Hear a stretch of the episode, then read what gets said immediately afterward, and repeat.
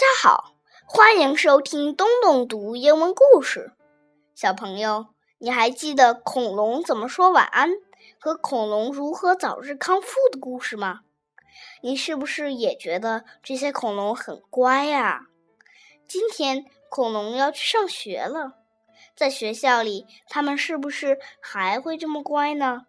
我们一起来听听吧。How do dinosaurs go to school? How does a dinosaur go to school? Does he walk? Does he ride in a busy carpool?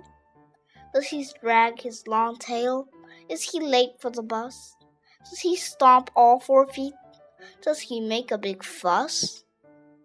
When he gets to the school, does he roughhouse and punch?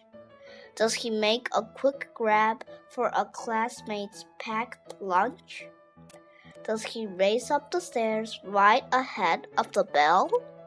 Does he interrupt class with his own show and tell? Does a dinosaur yell?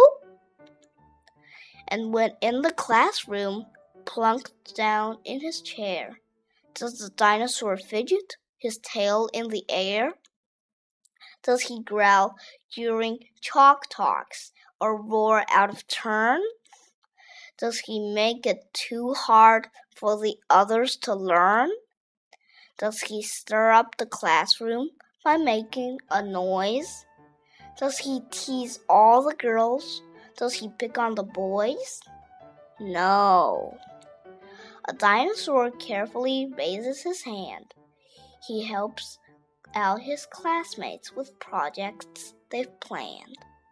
At recess, he plays with a number of friends and growls at the bullies till bullying ends. He tidies his desk, then he leaps out the door.